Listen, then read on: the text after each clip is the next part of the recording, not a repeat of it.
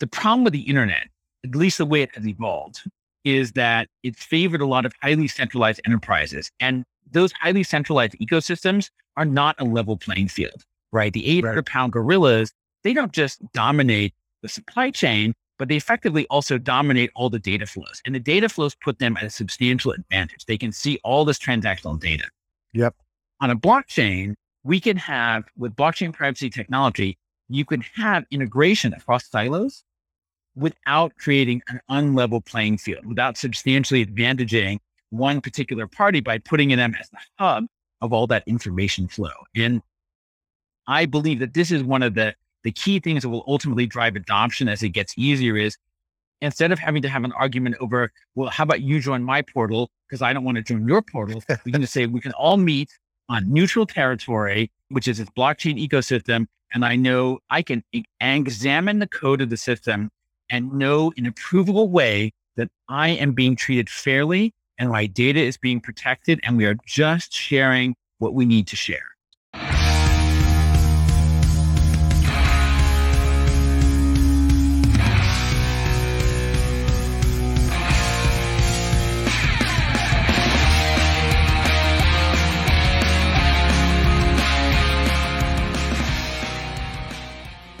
Welcome to Mission DeFi with Brad Nickel, where we explore projects in decentralized finance that are innovating and driving our mission of financial freedom forward. Thank you for listening. If you like what you hear, please subscribe, rate, and review Mission DeFi and spread the word by posting a tweet to the show.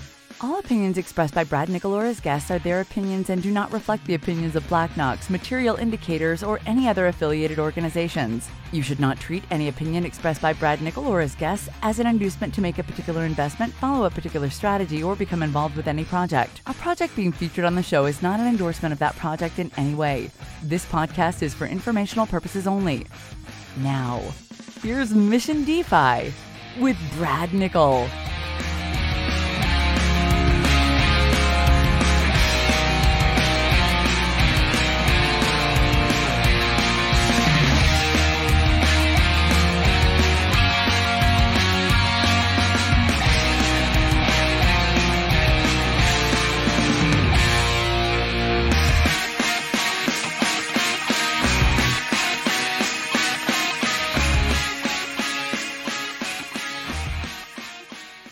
I am excited today to have Paul Brody with EY, and Paul is global blockchain leader for that rather large organization. And I'm just glad that that, that an organization like that has a global blockchain leader. And that, that's exciting to me that that they're putting so much work and investment and effort into it. I connected with Paul because I saw their announcement about their partnership between Polygon and EY and EY providing some cool technology to them. And we'll get into that a little bit later. But Paul, welcome. If you could kind of quickly give us your background and when you transitioned into blockchain, global blockchain leader, and how that happened for you and all that good stuff, if you don't mind. Yeah, absolutely. So thanks for having me. It is for me, this has become, this has developed over like a decade into a real passion for me. I got into blockchain almost by accident when I was working at IBM. And we were working on solving a really sort of interesting, challenging problem. We had clients who were uh, selling millions or tens of millions of connected devices. Some of them were smartphones, some of them refrigerators, light bulbs. And they were looking at the cost of managing all these devices, right? And for every device that you sell, there's some cloud infrastructure that goes towards managing that. And sure, a client came to me one day and they said, This is crazy. We are going broke. And, you know, with the cost of managing this infrastructure. And if I sell a thousand dollar phone, then 10 or $20 in cloud infrastructure is not a problem. But what happens if I sell a $20 light bulb? Oh. And it's a smart connected light bulb and an LED light bulb has an expected life of 20 years. And I'm going to have $10 worth of management cost. Like we can't sustain our business in that future. So what wow. suggestions do you have, you clever people at IBM? And so I convened a little team. And I think one of the great luxuries of working in a place where you have all these brilliant engineers is you can convene a team with a clean sheet of paper and say, hey, we're going to solve this problem. And one of the questions that I asked was, these devices are smart. They are really smart. So why is it that we need cloud infrastructure to manage these smart devices? Why can't they manage themselves? Wow. And the answer is they can and they should. And we we looked at a bunch of different things because distributed computing, decentralized computing, is not a new idea. But we settled on blockchain, and in particular, we settled on this this strange guy named Vitalik Buterin, who had this an alpha version of something called Ethereum. We settled on this, and we we started working with Vitalik because we what we realized was kind of interesting. There are lots of different decentralized or distributed computing infrastructures out there, but the cool thing about blockchain is it comes with this built-in infrastructure of accounts and payment. And it was very funny. We said to ourselves, we we don't know exactly how the world is going to monetize the Internet of Things, but we want to use a system that's ready for payments and infrastructure. And once you get into that and you realize like how transformational it is, that was like the tip of the iceberg, the beginning of the slippery slope. And, you know, a year later, it's like, I want to do really nothing but blockchain. And at that time, IBM just wasn't that into it. It's admitting like about a year, six months to a year after I left, they sort of completely changed their view. But at the time, they were not excited. And interestingly, EY, which is a very old school, like audit driven firm, they were quite excited about this and they were taking it very seriously because they had audit clients who were starting to hold meaningful amounts of blockchain based assets. And they realized we've got to understand this technology. Nice. That's awesome. And so you made the jump to EY and and when you came in, were they already kind of actively working on projects around accounting and kind of their traditional product line, service line? So yeah, so when when I got here, EY was already doing financial statement audits. They were already thinking about how do you value digital assets. And so they were doing what they needed to do based on the client requirements. Right. And there was a sense of like, wow, this, this could be really cool and interesting. And I was very fortunate we found executive leadership and sponsorship to do much more than that, to, to really build a technology business. And after about six months, I persuaded them, and I, I will never forget this because it was like two o'clock in the morning. I did this video conference in Dubai. And I said, listen, blockchain is hot right now. People are excited about it. We need to, to go in, into this and fund it. But I want to warn you in advance this is a business that's going to go up and down like crazy. And this week, you're going to read an article in the paper about how blockchain is amazing. And six months or nine months from now, you're going to read an article about how it's the dumbest idea in history and it's a bubble and it's stupid. And what I need you to do is just keep in mind, and I showed them this chart, which I bring out all the time. It's the Gartner hype cycle of emerging technologies from 2012. And I say, let's look at all these things that, that five or seven years ago people were saying are overhyped or overrated. Ask yourself how many of them do we use every single day? Nice. And if you believe in taking the long view, then I need you to fund this over five, ten years. You got to think about it that way, right? And you got to stick it out through the downturns. And I can now look back after five years and I can say with a lot of pride, like we stuck it out during the downturn. And the partnership that we have that we're working on with Polygon is a direct outcome of that. And I know you want to talk about that, but you know, when I when we come to talking about that, I will be able to point to the fact that we sustained our investment over the ups and the downs because the downs in this business were low. Oh yeah, right, absolutely. and I and I'm sure in, internally people are saying, "What are we doing here?" Right? But I think that was really smart of you to to lay that groundwork in advance because so many things get killed in tech because there's no expectation. There's expectation of continued growth, and we're going to have tons of revenue there's a, a pattern of, of, behavior that large companies always go through, which is they get excited about something, they throw huge amounts of money at it, and then they're disappointed when it doesn't produce immediate large amounts of revenue. And I had a conversation very early on with our, our prior chairman where he's like, listen, what, what would you do if we gave you $100 million today? And I was like, I would give you 99 million because I cannot make, I cannot make a business in the next 18 months that you will feel satisfied for your 100 million. Exactly. What we need to do is spend 100 million over the next five years. And in that time, yes, we will. That's fantastic. So, you know, you're in, what was the old term they used? An intrapreneur, right? Uh, that's really cool that I, I think that was popular for several years in the 80s. I think it's really cool that that you were able to carve that out and re- and make them realize this is a this is a this is a long haul and you know here you are in the brand new offices in New York with your unicorn T-shirt on, and I'm really excited that that this actually even exists in a company like EY. So when you started off, you know, how much time did you have to spend thinking about EY's role in blockchain? Right? I mean, there's a lot of gambles here, right? There's an infrastructure play, there's focused on accounting play. There's build your own blockchain. There's integrate with other blockchains.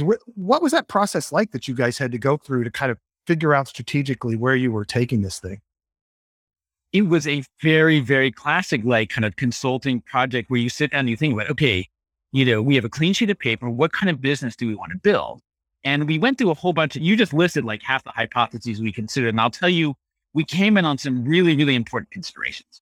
The first thing was we're going to build products that serve companies in the blockchain business or who are using blockchain. We're not going to try to sell the rest of EY on using blockchain and stuff they already do. Nice. That was one important decision. We're going to be externally focused. We're going to sell stuff. Right. The second critical decision that we came to was, are we private blockchain or public blockchain? And this was the most difficult one.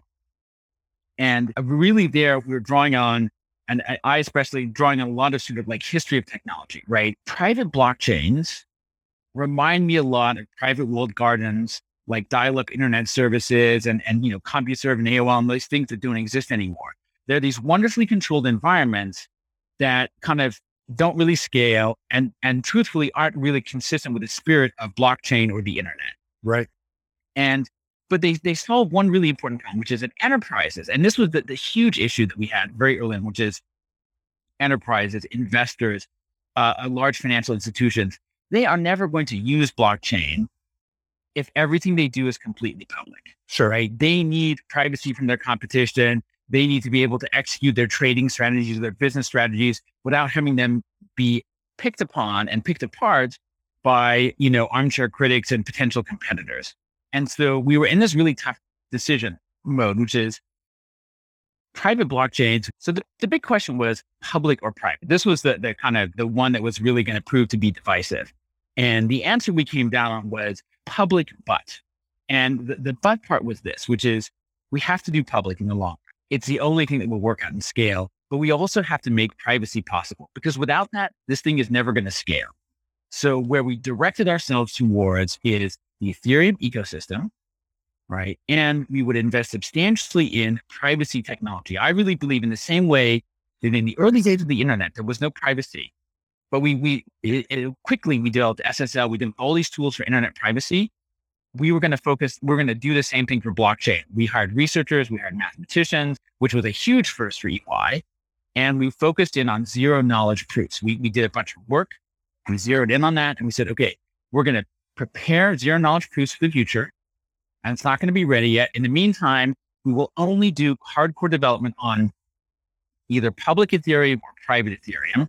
And because of that, we will at the very least only build core skills in one ecosystem. And we will be the absolute best at Ethereum. And we will have to admit that we're going to pass on all these other ecosystems, which are really awesome. And I, I got a lot of angry messages from other people like, why? the answer is it's not that I don't like your platform. The answer is I can only build on one platform to be really, really good. You can only you have to do a small number of things well. So you got to pick one. Yeah. And you got to be focused on it. And you just accept that you're just not going to be all things to all people. And I will tell you that I feel like at times I felt like, wow, I am the most unpopular part, partner in this firm because of that stance. But I, I think now we can look back and say it's really paid off. Yeah. And look, that's a that's a big bet right? I mean, I, I love the bet and I love the play. And I think that's the kind of bet you have to make if you're going to lead a, a business, what you're doing. And I think it's, I think it's smart, right? It's, it's obviously Ethereum was, was leading in, in programmable blockchains at the time, but still you knew more was coming and you knew there was a lot of risk there. So I, I love that play. I love that gamble. The other really cool thing I like about this, I'm going to just state the obvious like a sportscaster here, is the beauty of it is this, right? this world is immediately skeptical of, hey, EY is getting into blockchain, right? I mean, you know, everyone's paranoid and worried about big corporations, et cetera. The beauty of it is you're actually developing technologies to protect the privacy of average users and your clients. And so you've got a platform coming out that it's impossible for them for the for the ecosystem to argue with unless it's on a on a technical matter, right? So that in it, that makes you everyone comfortable with what you're developing. At the same time, it makes your potential clients comfortable with it. That's that's great. And one of the great leaps that the partners here have made, and I always have to talk about the partners because we're a partnership, and I am I'm literally spending the money of my fellow partners. One of the great leaps that we made was this decision to take our privacy technology and donate it into the public domain, right? That's a huge step, right? People are like, Yeah. we're going to give millions of dollars of research. You're just going to give it away. And like, yes. And trust me, this will be the way that we build credibility. This is the way we drive adoption. You make it simple. You make it easy. There's no strings attached. That's that's just a beautiful story. So why don't we go ahead? I've got some of the questions I'll come back to, but I'd, so we're on this topic. Let's talk about Nightfall. Let's talk about the platform you guys have built, and then we'll go back into other products and some other things I wanted to ask you about. Can you tell us kind of give us the overview of what it is, how it benefits people, how projects could use it versus consumers or users, that kind of thing? So we have kind of two fundamental aspirations, which is we want privacy enabled the maximum level that's possible, kind of under the law. We want to enable for both assets and transfers as well as business logic. And the story I always tell is this, right? Every business agreement, whether it's an individual transaction, whether it's a business transaction, whether it's a financial transaction, it basically boils down to I have money, you have stuff, and we are exchanging those under an agreement. And if we want our privacy protected, I need to make sure that the money and the stuff are not public Right. and that the business rules, right? Six widgets for $10, that's also not public. So we ended up building sort of two projects. The first is called Nightfall. And Nightfall was the first one we did, and it allowed us to build private transactions, right? Just make the asset private and the transfer private. And that was the first one we did, was called Nightfall. And then the second one we started a little bit later, and we're still working on is something called Starlight. And Starlight will allow us to do private business logic as well. And Nightfall was done first. We've been we've been iterating and improving upon that, and we opened it up to the community and, and basically made it public domain. And what's fantastic about Nightfall is that after several rounds of iteration, it's really good. In fact, we think it's pretty much best in class for a zero knowledge crew. It's an optimistic zero knowledge roll up with privacy. Every other, pretty much every other kind of ZK roll up is a non privacy roll up. This is a an optimistic roll up with privacy that pretty much has best in class transaction costs. And so when Polygon sort of approached us and said, would we be able to assist them with adapting it and making it uh, one of their layer twos, we were just kind of over the moon because this is a fantastic way to drive adoption. And we want to see privacy at scale. And I don't think at this point there's really anybody who's done a better job of driving scale with layer two capability than Polygon. I absolutely agree. Now, I'm totally impressed with that group and the way they drive and deliver constantly. I've, I've also been incredibly impressed with their with their customer service levels. I, I don't know how they've scaled this thing so quickly, but they're doing a great job. It's we amazing. when we started talking to yeah i fully agree. When we started talking to polygon the thing that really sort of blew us away was they are very smart in terms of how they engineer things. They're very strategic in their vision. They they but very importantly a lot of them come out of a enterprise it e- ecosystem. And so they understand like privacy it's required for enterprises right? Customer care or scaling support like they seem to understand some of the issues that we see our clients struggling with is how not just like you have cool technology, but can I support it? Does it scale? Will it work for my business requirements? The language that we spoke was just really good. And I, I, I see that translated into their operational skills as well. Nice. Okay, so Nightfall from the from the end user perspective, what will that experience ultimately be be like? Right? Obviously, it, it's a it's a powerful, fast, cheap layer two solution because it is based on Optimist and it's you know that technology. But what's the user experience going to be like? Gaining the privacy and the capabilities of Nightfall. So our view, our goal is that the user experience will be any different than any other layer two or even a layer one, right? Low transaction costs, reliable performance, and you know, hopefully over time, an ecosystem of buyers and sellers in there, right? And I think it will attract a lot of companies and portfolio investors who want to be able to do their transactions without exposing all of the transactional data on a day-to-day basis to anybody who's looking. Right. Now that's great. And then from the perspective of Starlight, I assume then you're kind of taking this this automation package or private network package. So this is a separate kind of private network product. The St- Starlight is. No. Starlight's going to be basically the goal is to make it a general purpose zero knowledge compiler. So you can take Okay. a Solidity contract, right? And you the, will, the goal is to be able to tag variables or business logic within the Solidity contract and say, I want that to be private. I want that turned into a zero knowledge circuit. And Right. where we are right now is that we have a prototype. And if you take a 20 contract and you tag those variables that you want remain private, and you put that Solidity contract into the Starlight compiler, it spits out Nightfall, right? So we know it's working. The prototype's working. But what we need to do is we need to add more complex logic. We need to be able to retain variables. One of the first ones that we're doing is enterprise volume purchasing, right? So I have a, I, get a, a rebate or a discount at a certain price or volume threshold. We want to set it up so that you could put the entire contract on chain and somebody could execute, they could send a purchase order and say, I want a thousand widgets, and they would send you back the correct price for those widgets. And you would not be able to understand the underlying logic so that you wouldn't be able Right. to understand that the, pri- you could have a private procurement agreement running in public on a full public blockchain. That's the goal. That's awesome. And then how do you guys position and package this to sell this to enterprises, right? I mean, that's a compelling example, but is are are you in are you envisioning stablecoin transactions in this or are there some sort of other token for credits that the enterprises will be using amongst themselves? What what are your thoughts about what you're actually going to be deploying for customers? for customers, our goals are really to enable sophisticated business, complex multi-party transactions with any asset or any currency. So Okay. if you're a financial institution or a DeFi provider, you could build very sophisticated digital assets that run on chain with privacy, right? If you're an enterprise, you could take key enterprise business processes that you need to coordinate with multiple partners and put those on chain and they would run across multiple parties. The, the story that we tell is whether it's the financial system or the industrial system, think about anything that you buy that's manufactured, right? And, and a good example is beer, right? So, so beer isn't all just made by a beer maker, right? They buy grain from farmers. It gets transported by a third party. It gets brewed, bottled, and then distributed by independent distributors.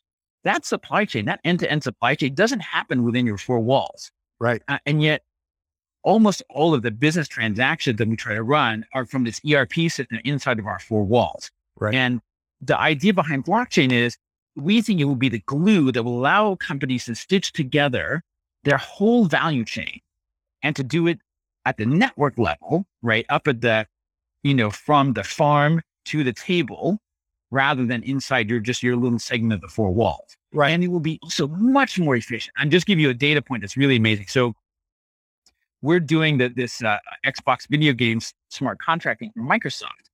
And it's a classic procurement activity, right? Microsoft is buying billions and billions of dollars of games from independent gamers. And they've got something like 30,000 different contracts from about three or 4,000 different vendors. And each one is, is a little bit different. Today, in, in the pre blockchain world, it takes about 45 days after the end of the month for them to produce all of the account statements.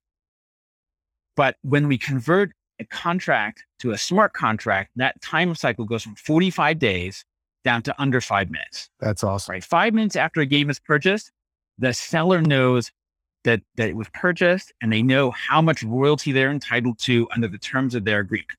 And that kind of cycle time compression, that's that itself Huge. is worth a huge amount of money to our Yeah. clients. Absolutely. Well, and I think the other, in the example of you gave of the beer, right? all- One of the biggest problems with ERP implementations is how do I get the data from the other people that are in this equation? Whereas when you made the smart decision to go public blockchain and then be able to privatize that or or or, or encrypt what's happening in the in the math of that, what you did was say to everybody in the chain, no, you don't we're not going to tell you what ERP system to have. You you can operate on this same place in this same way with your own interface, but you can choose to allow us to share data, right? Or to interact, carry out transactions together, but we can both keep track of it. So I, I think that solves a huge problem just in general between supply chains interacting. That's and and you know the funny thing is is you often hear uh, the argument, well, just put it on a database on the server, but that's actually the problem, right? Because who owns the database? Who who's going to provide access to it? and who gets the benefit of it? Is it the big company at the front end that makes all the money, that makes the most money, or is it the little guy who's shipping the the beer to the the grain to market? So yeah, and this is to me, it's kind of the core of the, the blockchain value proposition, which is the problem with the internet, at least the way it has evolved, is that it's favored a lot of highly centralized enterprises. And those highly centralized ecosystems are not a level playing field, right? The 800 right. pound gorillas, they don't just dominate the supply chain, but they effectively also dominate all the data flows. And the data flows put them at a substantial advantage. They can see all this transactional data. Yep. On a blockchain, we can have with blockchain privacy technology, you can have integration across silos without creating an unlevel playing field, without substantially advantaging one particular party by putting them as the hub of all that information flow. And I believe that this is one of the, the key things that will ultimately drive adoption as it gets easier is instead of having to have an argument over, well, how about you join my portal? Because I don't want to join your portal. we can just say we can all meet on neutral territory, right? Which is this blockchain ecosystem. And I know I can examine the code of the system and know in a provable way that I am being treated fairly and my data is being protected and we are just sharing what we need to share. That's fantastic. I love that. I love that vision. I love what you guys are creating and, and how it's going about it.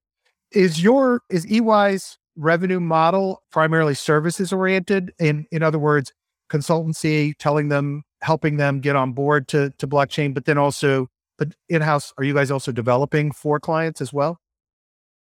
So we've got sort of three major revenue models. The first revenue model is financial statement assurance, right? Financial statement audit. That's a classic business that we've been in for a long time.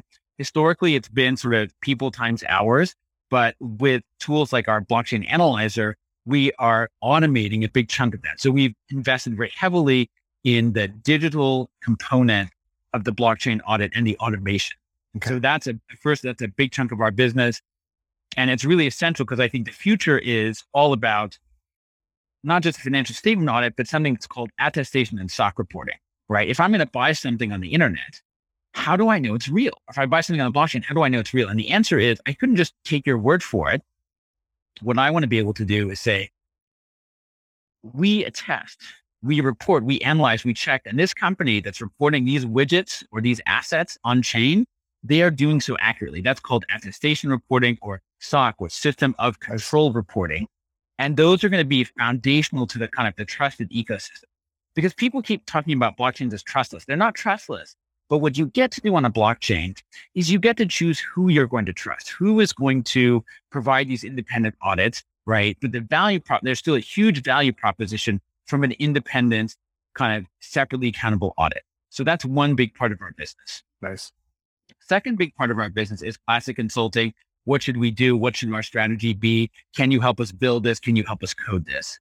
And then the third part of our business, and the one that's really kind of growing very, very quickly is we are running SaaS applications that do business transaction execution on chain. So we have a product called OpsChain Contract Manager, and it allows companies to take procurement contracts, royalty contracts, license contracts, and turn them into blockchain based smart contracts with privacy nice. that they can access through a, a very kind of SAP like API and mint tokens, transfer tokens, make payments, do all of that stuff. So nice. we're in the business now of kind of building these applications and running them as business applications and scaling the business accordingly. That's that's great. That's I, I like all of those streams, and and I really uh, I think that last one makes a lot of sense to just kind of get people in. I think that's uh, that's great. I noticed on your products page a the a smart contract and token review. Can you talk a little bit more about that and and how it functions and what it does? Yeah. So, so smart contract and token review is one of the most strategic investments that we have made. We have stood up a kind of blockchain security team in Israel and the, the logic behind this is simple. I believe by 2030, 50% of all business contracts are going to be executed on the public Ethereum blockchain or a layer two. Right. But let's think about that for a moment. What does that mean? That means that all these new business contracts, I'm buying stuff, you're selling stuff, they're going to be software code. And very, very few people who actually do procurement are software code readers, right? They're not code developers. So how do I know that this smart contract that I just received does what I think it says, right? And the answer is I don't. So what we are starting to build is this, this core functionality around decompose a contract, check it for risks and errors, be able to simulate the performance of the contract on the blockchain, test it out before you deploy it or sign it or start using it.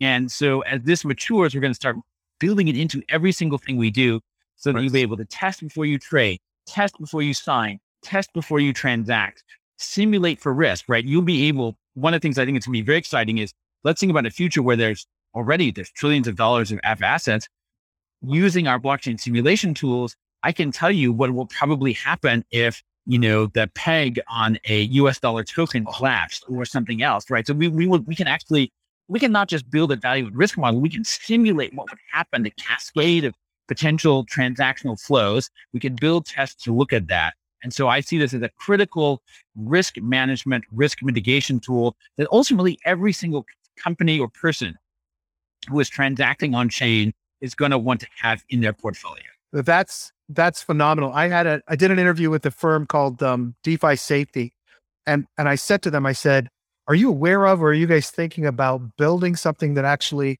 look i mean half of the losses i don't know i'm making up a number but a large part of the losses that happen in defi are are just they're not hacks. They're actually people taking advantage of bad models or natural human psychology causing a bank run or whatever on a particular protocol. I said if you had if you had a system if somebody had a system that would actually analyze for the potential things that could happen around a given smart contract that would be incredibly valuable to the to the ecosystem. So, is that a product that people would be able to pay a monthly fee for to utilize? How's that how's that work?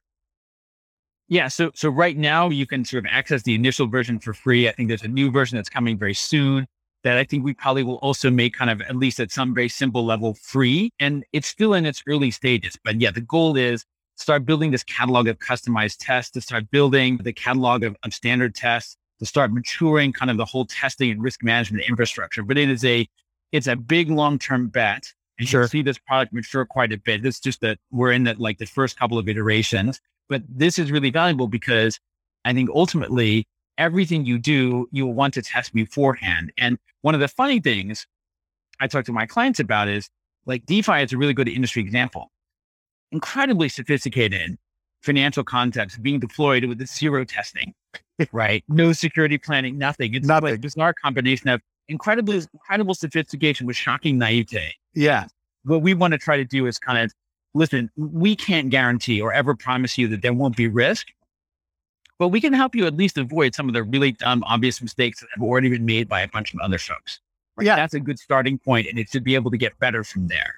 Yeah, and you know, look at the biggest projects in the world make these mistakes, right? Like sushi, sushi ha- had a bug in in miso recently that left three hundred million dollars available, and someone pointed it out privately to them, and they were able to to remediate the situation. But I can see so many integrations with this, right? I can see wallet integrations, exchange integrations, everyone that's deploying a contract having some certification that they've at least run through the EY smart contract checker, because then then everyone making decisions from an investing perspective is going to love it. I can see institutional firms saying, okay, you're not permitted to trade with this platform until once they're in, until you've run this kind of check. Test yeah. before you trade. Test yeah. before you trade, right? Um, test before you sign, right? And, and, and just make it a routine, right? I, I always give the analogy, right? If you're a large enterprise, would you deploy 100,000 PCs without antivirus? No.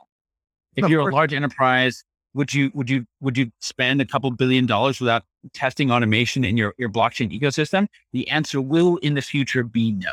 That's right. No, it's it's. I actually think that when you start making money from that product, it's going to be incredibly lucrative. I I just I mean it's so obvious. It's just perfectly obvious. That's a great bet too. Well, one of the questions I wanted to ask you is, it, eh, on kind of a, a personal or impression level, what's your interaction been like from EY in the crypto space? I mean, do you have people that are just automatically don't trust you because you're from EY? And then there's a segment of the population that are like, wait a minute, what are you doing in this in this world? What's that been like for you in this role? It's been a huge range, right? So yeah, absolutely. There's people who are like knee jerk and like these people don't know what to do, or maybe worse, these people are they're going to like rat us out to the regulators or something like that. Right? There's there's that is a small segment, right? Right. There's you know, and then there's a larger segment which is like you guys are really old school accountants. You just I'm sure you don't know what you're doing. Yeah. And then there's a, uh, a small but really growing segment, which is like, well, I'm kind of impressed. You seem to kind of know what you're doing. And that it just when I hear stuff like that, it like warms my heart. But I'll tell you where we invested a lot of time and energy and, and where that investment really paid off in Reddit. So we we we spent a lot of time and energy in the the, the Ethereum finance forum, EthFinance in Reddit. And we talked to a lot of the people there. We asked questions and advice. They asked really, really good questions. And, you know, we we worked on talking to engineers, developers, investors, and finance people in the forums that they engage in, right? And, you know, we we listened when they ha- gave us advice on things. And the payoff from that has been that although not everybody knows this, I feel like the people who do do take us seriously, right? We are we are not a joke, right? You know, I it, it makes me want to bang my head against the wall. And I read an article and like, why? A member of the big four. But if you talk to the people in Reddit, they will never say EY a member of the big four because they know we are very different from Yeah. the other our peers in this space. And so, you know, that the experience for me has been really good in terms of if you engage the people who are thoughtful in the community, if you treat the community with some respect, right? You don't treat them like sort of idiots or shills or try to shove like a corporate press release down their throat. you will be that investment will be paid back a thousand times over in uh, credibility and understanding. And I've actually seen cases where I like posted like, here's my recent article or point of view. And there'll be some good discussion. And there'll be one person be like, wow, you guys are, how, how can you listen to what this, this big four accounting firm has to say? And I don't have to respond because Right. three other people will pile on. Nice. Go look at the history. These people are serious. Go look at their GitHub repository. They're, they're, they're in this for the long haul. And that is, there's no better payoff than that. Well, that's fantastic. And and I think it was smart to lay that groundwork. And what I love is look, we always talk in this world about incentives, right? We talk about, you know, big bad government and corporate world is misaligned incentives, and that's what causes all of the problem and corruptions we have in this world. But that's a big theme of conversations in the crypto ecosystem. And I think what what works beautifully from a strategic perspective for EY is you guys have aligned your strategy with the same ins- with incentives that the people who would normally oppose EY just because you're EY actually have, right? Privacy, allowing corporations to be on it and protect themselves. But the end result is the tools you are putting out to market will help both sides of that equation. And and to me, it's I think it becomes very difficult for people to argue that what you're doing isn't aligned incentive wise with the whole ecosystem. It makes complete sense. It does. We're still going to be, you know, not always in agreement. You- There are there are definitely sort of anti-regulation maximalists, and I I sympathize because the regulations are complicated. Yeah, But I am also largely bullish on a transition to regulatory compliance. And you know, a couple weeks ago we even gave a little talk, and I said, you know, let's look at the crypto and blockchain ecosystem in the context of the financial ecosystem. We're two trillion dollar business today, right? Two trillion in assets in the crypto and blockchain ecosystem. The stock market is 71 trillion. The bond market is 115 trillion and bank assets are another 155 trillion. If we do well in, in adopting, adapting, and implementing regulation, almost all of those assets are eventually going to be wrapped, tokenized, and deployed in the crypto ecosystem. Right. And so the price, the, the, the cost is accepting regulation and doing some of the tedious work of compliance. The payoff is access to a market that could make us 60, 100 times larger than we are today. And that is a worthwhile trade off. So I just was reading Antisocial, Ben Mezrich book about the GameStop thing, or listening to. That's the only way I read anymore. And in it, he he walks you through, and this is something I had zero knowledge about prior, but he walks you through what the process is for oh, the way an actual stock purchase happens, right? And all the middlemen in between who are taking a piece of the action. And and to me, immediately said, well, wait a minute. If if these if these stock certificates were happening on the blockchain, they would know all of those problems go away. But of course, at the same time, all of the people in the middle of those transactions go away as well, right? There, there's no longer a financial incentive or need for these people that are in the middle of it. And I guess the question becomes for me on a big picture regulatory thing is do we get the regulations that we think are necessary that also get rid of the excess baggage we have in our systems now because blockchain solves some of those problems. And I'm just curious if you if that's what your thoughts are on that. So I'm broadly optimistic, but the, the fact is that regulations, in order to be evenly and fairly applied, can be a little bit of a blunt tool. Yep. So on the one hand, there's lots of statistical and, and, evidence and academic studies that show that day traders and sort of meme traders in on the in the long run really don't make a lot of money. And yep. a, a significant number of them lose a huge amount of money and maybe right. that they can't afford to lose. So this creditor investor rules are there to protect those folks. Because truth be told, we know this, you know this, I know this. If you understand blockchain, you also understand that many of the people buying these assets don't really understand them. It's true. But, and in fairness, people should have the freedom to make their choices.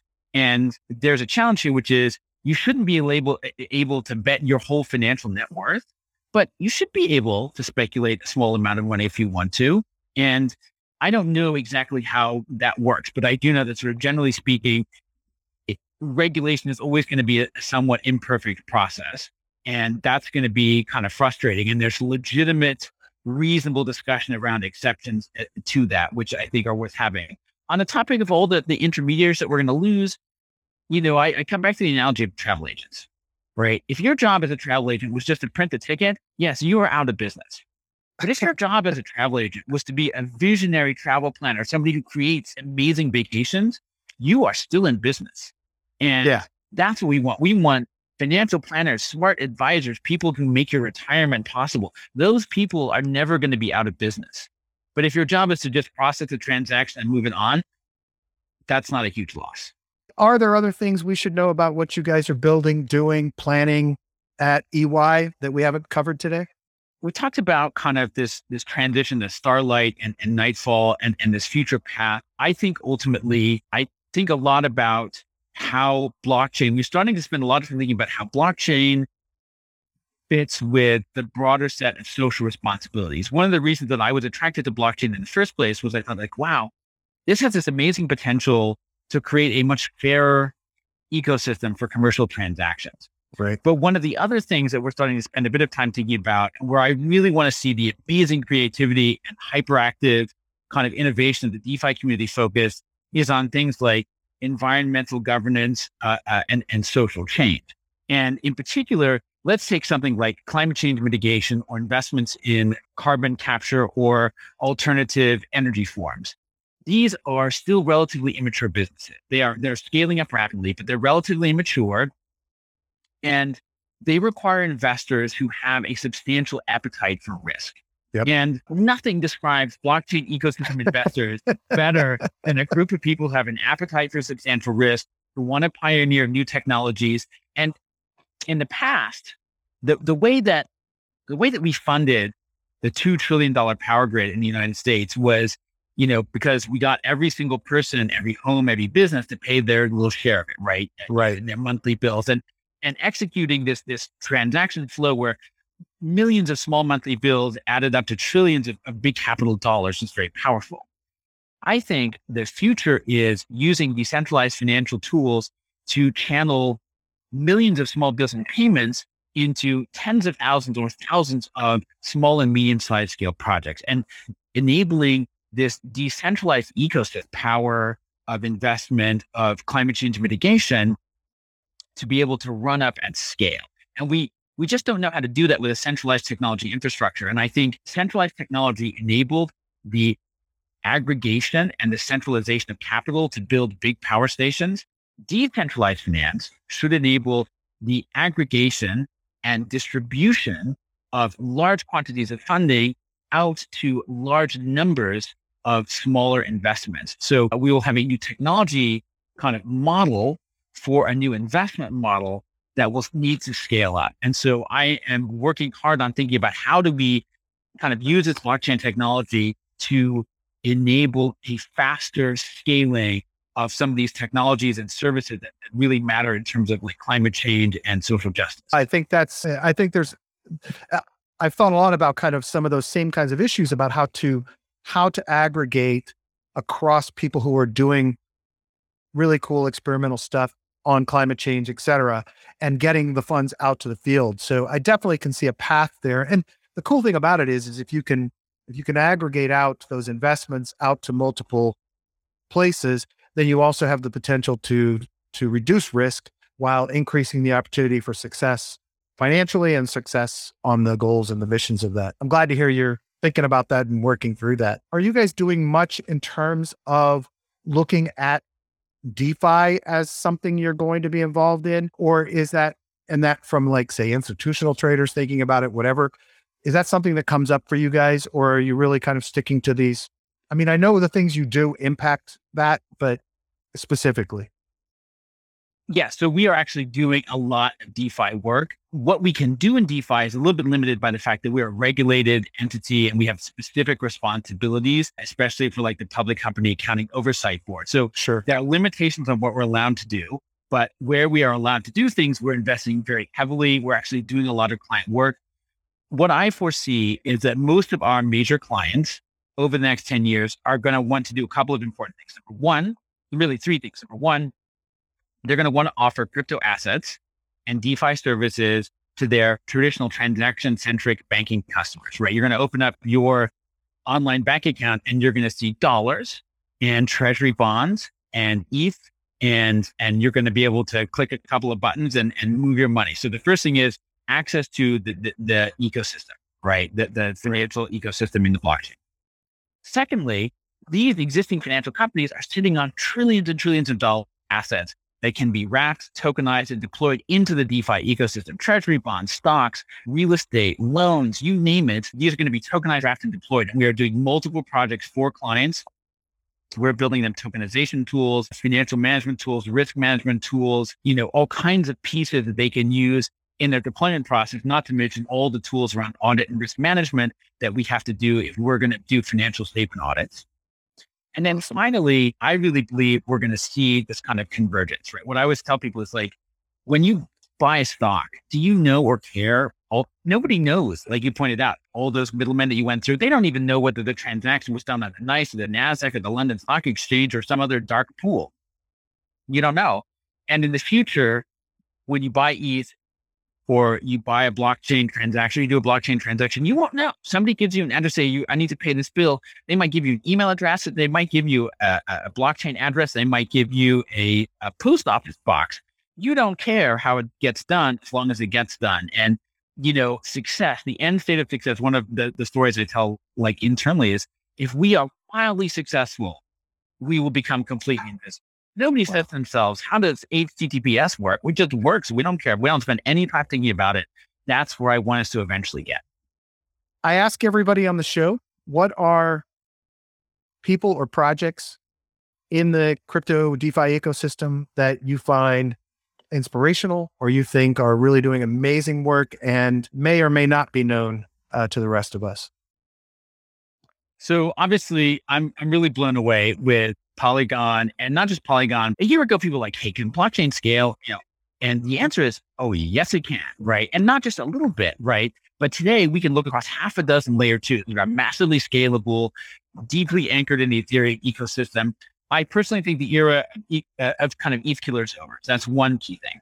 Second thing is, yeah. we are overly focused on DeFi, right? It's it's got all of our mind share, and and we do tons of work in it. It provides a very financial process. But we should take a moment to remember that dozens of non-financial services business are being incubated on the blockchain. And I think the next monster category that's coming is decentralized computing and infrastructure services, data streaming, data storage. If, if you can see it as a cloud computing service today, it will be a decentralized computing service or available as a, as a competitive and alternative option tomorrow. And I'm incredibly kind of bullish on that whole ecosystem you know, data transfer tokens, content distribution tokens, the different file storage protocols. This, you know, one, one of the things that people forget is that there are, I think, one or possibly two excuse me, at least two orders of more magnitude computing bandwidth and storage power at the edge of the network than there is in all the world's data centers combined.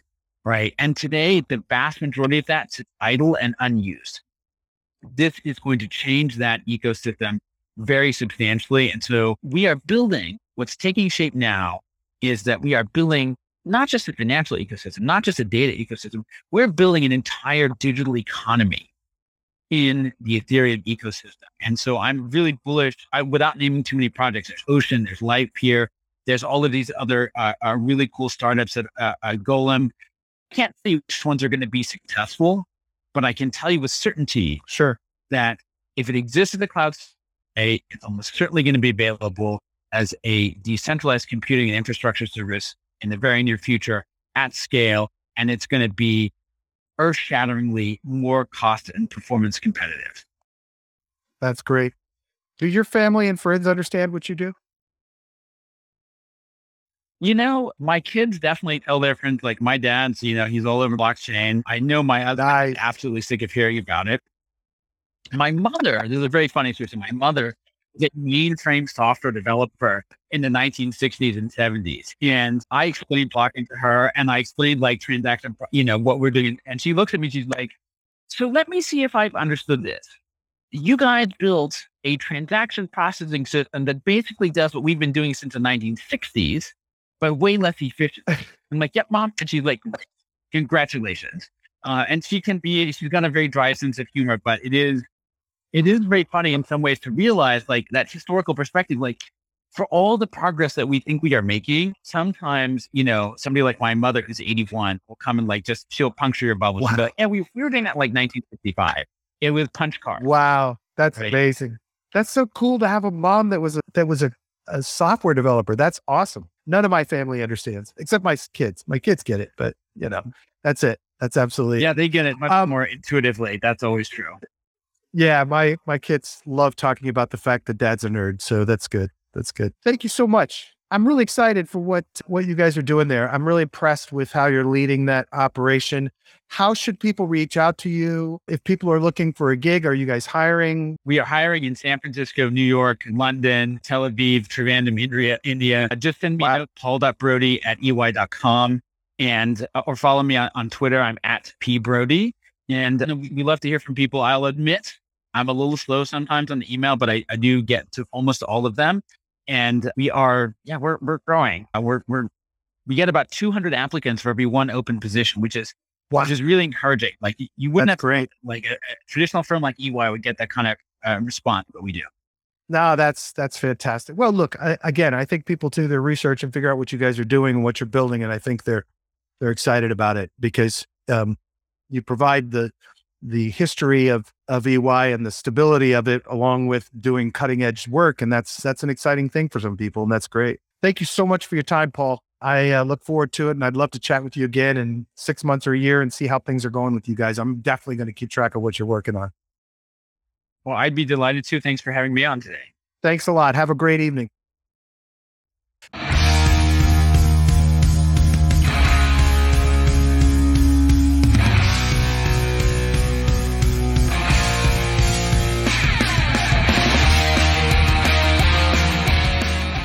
Navigating this world of blockchain isn't easy to do for large organizations that want to be taken seriously.